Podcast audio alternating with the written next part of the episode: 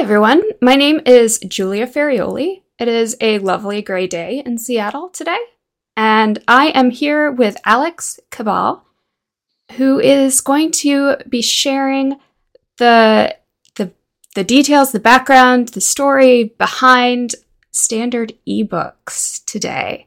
Alex, would you like to introduce yourself? Yes, hello. Uh, good to be here, Julia. Thanks for inviting me.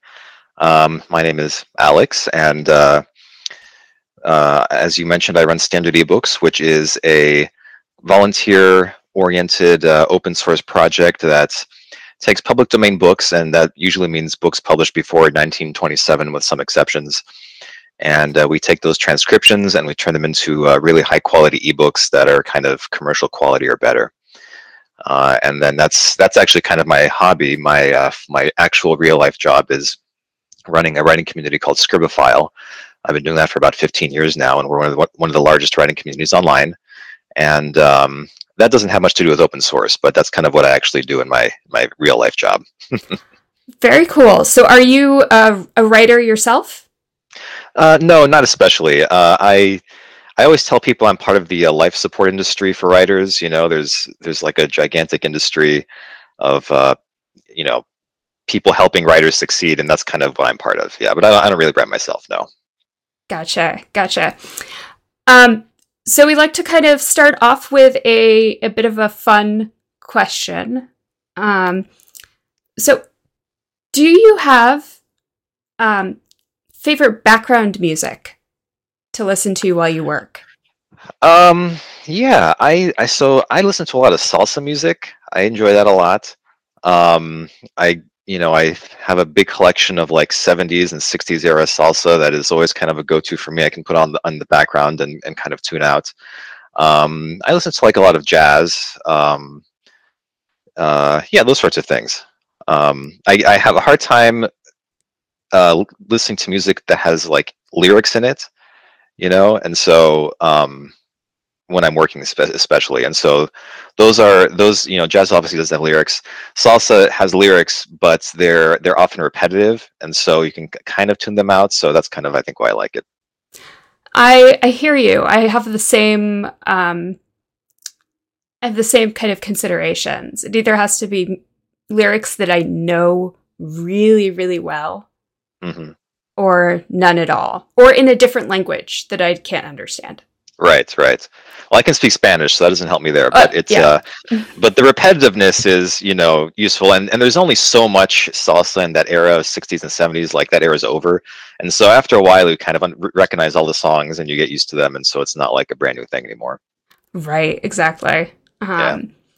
yeah. I think I think a lot of people have that that kind of criteria where mm-hmm. um, it needs to be it needs to occupy like in my head, the back of your head, but not the front of your head, so you can exactly still right. think.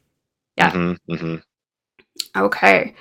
Um, so I'd love to understand a little bit about how standard ebooks came to be. Sure. Um, so I I started it. Uh, I started working on ebooks probably about 10ish years ago, maybe a little longer. And the reason I did was because at the time I was living in Germany. And I was living in a small town that was it was a lovely town but there was not really a way to get english language books there. I'd have to go to like the nearest big town and even then like it was kind of a crapshoot. They didn't have a great selection. You'd find a lot of like copies of harry potter and girl with the dragon tattoo. That was the popular book in that day and i was like i'm not gonna i'm done reading those so I decided to work on ebooks, and uh, I would go on Project Gutenberg, which I'm sure you and your listeners are familiar with, and I would download these books, and I would be often disappointed in the quality of the of not the transcription. The transcription itself is usually pretty good, but like the presentation of it, and they were not great to read on e-ink devices, which is what I had. They were kind of, I mean, a lot of those books are very, very old. Project Gutenberg is 50 years old, and so a lot of those books they produced were produced in an era when HTML like wasn't quite settled yet, um, before Unicode existed even. Uh, people forget that you know 50 years ago there was no Unicode, and um, and so the ebooks weren't often of great quality. So I thought to myself, why didn't I try to improve the situation just for my own self? And so I would work on ebooks for myself just privately um, to to bring them up to a standard that I thought was good. And after a while, I realized I was developing this kind of gigantic tool chain to make everything work, uh, and I could do a whole lot of lot of interesting things, like you know, adding some nice typography, um, automating checks for typos, um, you know, that that kind of thing, taking advantage of uh, what the EPUB, EPUB format allows, which is it's a pretty powerful format. Um, so I, I kind of formalized it for myself in that way, and then initially what I did was I collaborated with a friend of mine who was an artist to do a, an edition of Alice, Alice in Wonderland that he illustrated. Mm. And at the time, again, this was like 10 years ago, it was the hot new thing was pay what you want models. Uh, that was people were like trying experimenting with that. That was kind of like the thing that Radiohead did to kind of kickstart all that stuff. And so we decided to do it like as a pay what you want ebook um, and we just and we just called that publisher Standard Ebooks. We thought that was kind of a cool name, and he designed the logo. Um, and that book didn't really go anywhere. We made like a hundred bucks on it. It was more of an experiment than anything. Um, but I I liked the name, I liked the logo, and then a couple years later, I thought to myself, you know, I'm doing all these ebooks for myself. Why don't I put them online for people to enjoy? I can put the tool chain online, and maybe someone will will end up using it. Um, and so I put together the website. I reused the name and the logo and uh, it kind of took off. Uh, everyone really liked those books, and people were really interested in contributing. And uh, maybe that was probably like five years ago, five to seven years ago. I don't really remember now. Um, and uh, I've been kind of doing it ever since. And now it's it's gone from you know being a hobby in my spare time to almost being a full time job in itself because there's so many people involved now. Um, we have a big um, community of volunteers from all over the world and i'm spending a ton of time you know just managing people and assigning tasks to people reviewing people's work um, answering questions. Um, people have what seems like a real simple question about something and it takes like an hour to research and my answer is maybe yes or no but it took like an hour to, to achieve yes or no. Um, and so it takes up a lot of time but but you know i enjoy doing it. And this is on top of your full-time job. Yeah so nights, weekends, I'm assuming. Yeah. Um, right. Uh, nights, weekends. Um, I you know I check in during the day fairly often. Mm-hmm. Um, nowadays, I have a team that I call our our editors and they help a lot. They do a lot of the day-to-day work nowadays. Um, I assign them books to manage and books to review, and they kind of do it on their own because they know how the system works. They have a good sense of um, typography and kind of the flavor of the kinds of works we're working on. And so nowadays I can trust them with a lot that I used to have to do myself. So they're, they're a huge, mm. huge help. So let's talk a little bit about that. Um, you said that there was a, a, a lot of interest from the community to to both consume and help out. What was your kind of what was your first reaction to this influx of of of interest, I guess. I guess I was pleasantly surprised. You know, I mean, I didn't expect it to go anywhere. It was, again, I was doing it for myself. Mm-hmm. Um, but to see that uh, people were really interested, um, it, it, it feels good, and it it's it, it was a good validation of the idea. You know, it seemed like there was a huge demand for high quality ebooks, mm-hmm. and people, um, you know, s- understood that Project Gutenberg could be improved upon. Mm-hmm. And so I was I was happy to do that. Were there any challenges that you faced in kind of in scaling the the volunteer base that you had? I think the the challenges I had were mostly challenges of my own time management. Um, once once word of the project got along, it seemed to kind of grow on its own, and it's it's not like I'm out there advertising it or mm-hmm. really making a huge effort at all in that sense. Um, so attracting people didn't seem to be the problem. The problem was I attracted so many people that I was running out of time to help them all. And because not only you know people have questions during the process, they have questions related to the technology, they have questions related to the book itself. Um, you have to keep on top of people to complete what they're doing because a lot of people start a project and they'll abandon it or they need to be prodded along from time to time. Um, and so all that took a huge amount of time, and it took a while for me to, um, I guess, find those people uh, who were helping that were helping consistently and whose work I could trust and that were doing high quality work, and then finally being able to offload some of that work to them. Mm-hmm. Uh, that was probably the biggest challenge. And you know, it was, it was challenging too in, in a way because I, I enjoyed doing it. And so because you know you can get sucked into something like that you know you just spend hours and hours doing something and you forgot that you had an appointment somewhere else. And um, you know so so yeah I, w- I would say that was kind of the big challenge in this project.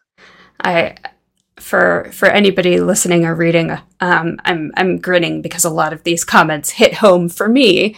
Um, so especially the missing appointments one yeah. Hyper focus is a real thing is a is a challenge right? So in in your volunteer base i imagine you have a, a bunch of people with very differing skill sets right? You've got the the folks yes. working on the tool chain and then also kind of the editorial side. Yeah i mean you'd be surprised. I, the people who tend to stick around are talented in, in all those areas Mm-hmm. Um, we definitely have uh, the, the tool chain is probably the fewest contributors. That's it's mostly me and then a handful of other people who do the big contri- contributions. Um, but as far as ebooks themselves go, um, just in order to to get started, you need a pretty solid understanding of the command line, um, of you know basic HTML. Um, the EPUB format isn't too complicated, but you have to have some knowledge of HTML and stuff. Um, and and then on top of that, you have to have a good eye for proofreading. You have to be able to read the book and catch typos and catch things like, oh, maybe there should have been a comma here, but I don't see one. And then you would have to go check the page scans to see if there is one. And so the people who, a lot of people contribute one ebook and then that's kind of it, and that's fine. Um, but the people who contribute more than one often have all those skills um, pretty well lined up. Um, so it's interesting in, in that sense that um, there's a, there's a lot of skills that are required, but the people who work with us have all of them. Uh, it's it's not like we're hand we're it's not like we're handing off parts to other people to finish. You know, it's not like an assembly line. Gotcha. So you've got one person responsible from start to start. Yeah, to exactly. One, one person's in charge of their book from start to finish, and then we have one of our editors managing them like you know so mm-hmm. if this person has questions and they the questions go to the editor and not to me and then we assign them a reviewer at the end who's a different person he's going to look over the book um, once they're finished gotcha mm-hmm. um, that makes sense and that that's also probably a really great way to to give people the full experience of what it is to to contribute to standard ebooks because they get yeah. start to finish they get to do it start to finish. I, you know, I always say it's it's like building your own lightsaber. You know, where it's it's just a it's a satisfying thing to be able to take an entire thing from from beginning to completion, and then you're able to read it and enjoy it as well. Um, mm-hmm. Um, because part of the project is having to read the book in order to catch any typos that might have gone past previous transcribers. So, when people catch typos, and this is just me being super curious, um, how do you tell if it's a typo in a previous transcription or if it was a typo in the original book. Yeah, so nowadays um, you can find all those page scans of those books online. Places like Internet Archive, uh, Google Books, HathiTrust, um, all have huge libraries of paper books that they've scanned. And you can almost always find the edition that was transcribed uh, and compare it to the page scans. So that's basically how we do it.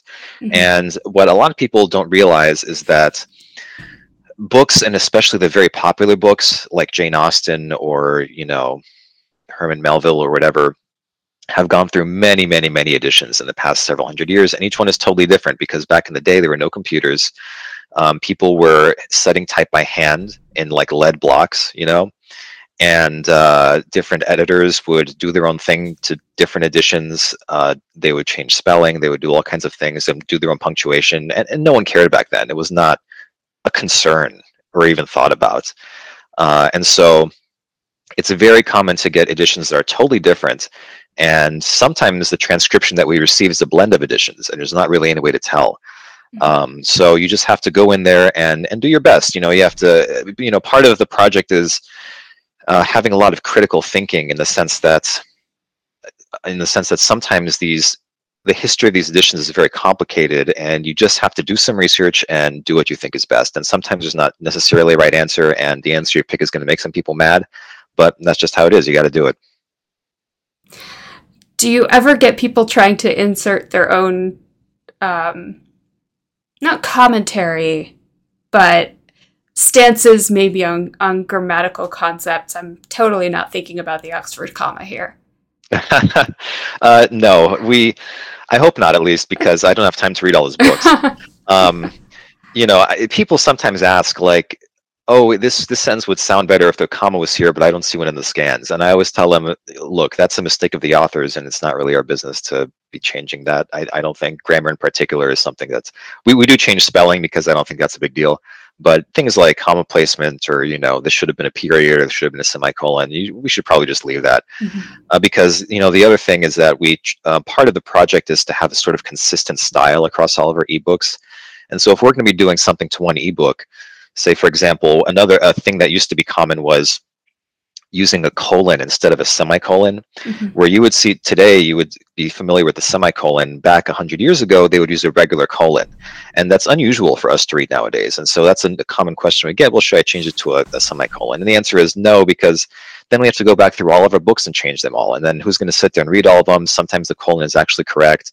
You know it's not within the scope of human endeavor to do that you know? Mm-hmm. yeah that makes that makes perfect sense. Yeah has there any has there been anything super surprising in your journey with standard ebooks?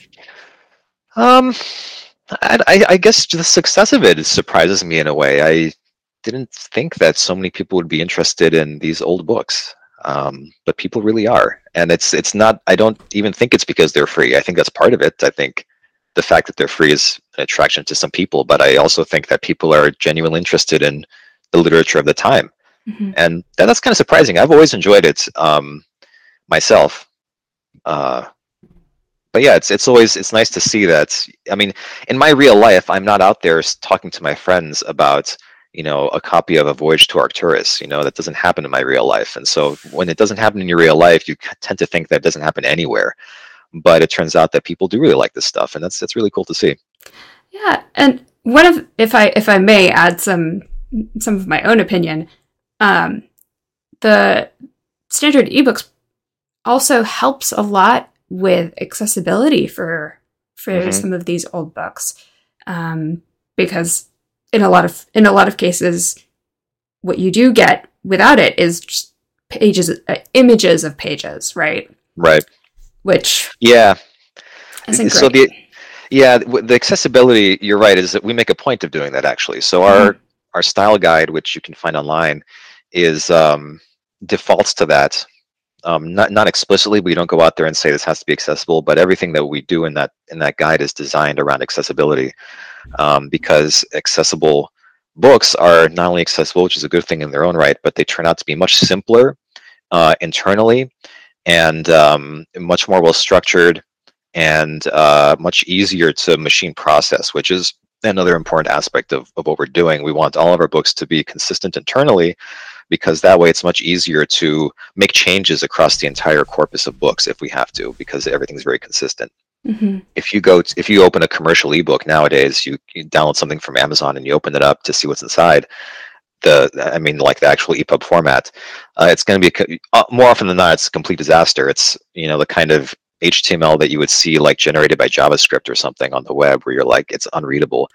Um, and so those kinds of books are not possible to to update because it's everything's totally different. So mm-hmm. yeah, we're trying to do something where um, accessible books are are simple on the inside. It's easier to make them, uh, and uh, there's a lot of benefits. So that's what we do. Very cool. Um, in in terms of open source, how do you feel that open source has really impacted the the project in and of itself? Uh, well, the, the entire project is open source. Mm-hmm. Um, we use uh, Python for our tool set, and we pull in a lot of libraries. You know, obviously Python is that batteries included language, so there's a lot of uh, libraries ready to use for us. So we do that. Mm-hmm. Um, Uh, obviously, the books themselves are free of uh, intellectual property restrictions, so that's sort of a form of open source in the text mm-hmm. itself. Uh, the EPUB format is uh, open source and it builds entirely on open source technologies. It's basically XHTML on the inside and a zip file. That's more or less all it is, and it includes uh, various formats that are defined elsewhere, uh, like a metadata format uh, that uh, are all open source. And so, yeah, the, the entire thing is open source from top to bottom. our tool set is released under GPL 3 and uh, the books themselves are uh, the the text is already in the pub, in the U.S. public domain. Uh, however, our producers add things like metadata, they add descriptions, they add kind of their own work, mm-hmm. and so all of that is released uh, via CC zero public domain dedication. So, um, yeah. Very cool. Well, thank you. Um, mm-hmm. One last question. Sure. Do you have a favorite book? Sure. Uh, the one I enjoyed the most was called "The Voyage to uh, A Voyage to Arcturus." I think I mentioned it earlier, mm-hmm. and I liked it a lot because it was very surprising to me. I you you you hear that title and you kind of think like a 50s rocket ship with like ray gun like kind of uh, edgar rice burroughs adventure but it's not that at all it's this really bizarre philosophical book uh, that's you know this guy is transported to this alien land and each part of the land he goes through is a different philosophies, a different way of life. He goes through like the Nietzschean will to power land, and then he goes through like the communist utopia land, and he goes to like all these different places. Um, and it's a super interesting book. It, it, it, became a cult classic. It's kind of still republished today. Um, but I enjoyed that a lot. Uh, I enjoyed Howards End a lot. Howards End a lot. That one was a big movie a couple years ago, but I read the book, and the book is very, very good. Mm-hmm. Um, very interesting. I enjoyed The Magnificent Ambersons, which won a Pulitzer, I think, in the 20s. And that's a book about how modern life kind of encroaches on people's happiness. Mm. And especially when it comes to cars and and uh, urban developments, which is kind of a, like a personal bugbear of mine in real life, is how Americans are always driving everywhere. Um, and I also enjoyed the Forsyte Saga, which is really big. It's actually three books in one. And that one is similar in theme to The Magnificent Ambersons. It's about how the middle class developed in, you know, the 1850s ish, and how how their desire to acquire material wealth kind of is something that uh, is dangerous. It's a, something that can sort of destroy a person's soul. And at the time it was written, the middle class was fairly new. Mm-hmm. Uh, for us, born in this age, we tend to forget that the middle class has not been around forever. Um, it, you know, in the Western world, it developed in sometime around the 1850s, and only really became bigger towards the end of that century. And so people were very interested in writing about how that new developing social class was going to change things and how it was good or bad and that's what um, this guy who wrote it saw. He saw that people were entering lives of working at you know banks and working as merchants and doing all these things that where they felt unhappy and powerless and the only reason they were doing it was to buy a bigger house mm-hmm. and to own things to own and control things and that concept of private ownership and acquisition of material wealth was new to the society at the time and um, I think it was a really powerful book. And he actually won the Nobel Prize for having written it, largely for having written it, which is unusual because most Nobel prizes are awarded for a body of work. Mm-hmm. It's very unusual for a prize uh, in, in, literature, at least, to be awarded uh, because he wrote one book. But he it's uh, understood that he won the prize for that book. So yeah. That's fascinating. Well, I mm-hmm. just got a bunch of book recommendations, and I think I've actually I I have already downloaded at least one of them. So okay, great. yeah. Um, well, I think that's probably all we have time for. This these these sessions always seem too short to really yeah, that was very quick. Really wrap up. But um, any any parting thoughts about ebooks, about open source, about um, the project itself? Um, well, I would say you know, in general, I would say uh, go out and read more. You know, uh, I think nowadays it's very easy to get sucked into one's phone. Uh, you're, you're scrolling Reddit, you're scrolling Facebook, you're scrolling Instagram, and you you suck up a lot of hours doing nothing and learning nothing, and probably making yourself feel much worse. And I recommend to people to sit down and read more. Uh, if you really want to listen to my advice, please read more old books because they have a lot of interesting insights that uh, are very relevant today. Just like the book I just talked about, uh, I think if people were to read the Forsyte Saga, they'd realize that much of what he's talking about is their lives they're leading today. And uh, but we're so far removed from that inflection point in history that we don't think about it anymore. Mm-hmm. Uh, and and being drawn back to, to say, hold on, people were cons- have had concerns about this thing or that thing um, some time ago, and they expressed those concerns eloquently, and they were thoughtful about it. And what can I take from that in my own life? I think is something that uh, can really benefit people. So read more books. I I co-sign that. Read more books. Good. Uh, well, well, thank you so much, Alex, for joining us today. Um, and I I just I really love the the project, and I'm a typography nerd at this point. So. Oh, great! Thank you. Yeah. Well, thank you very much, and thanks for inviting me.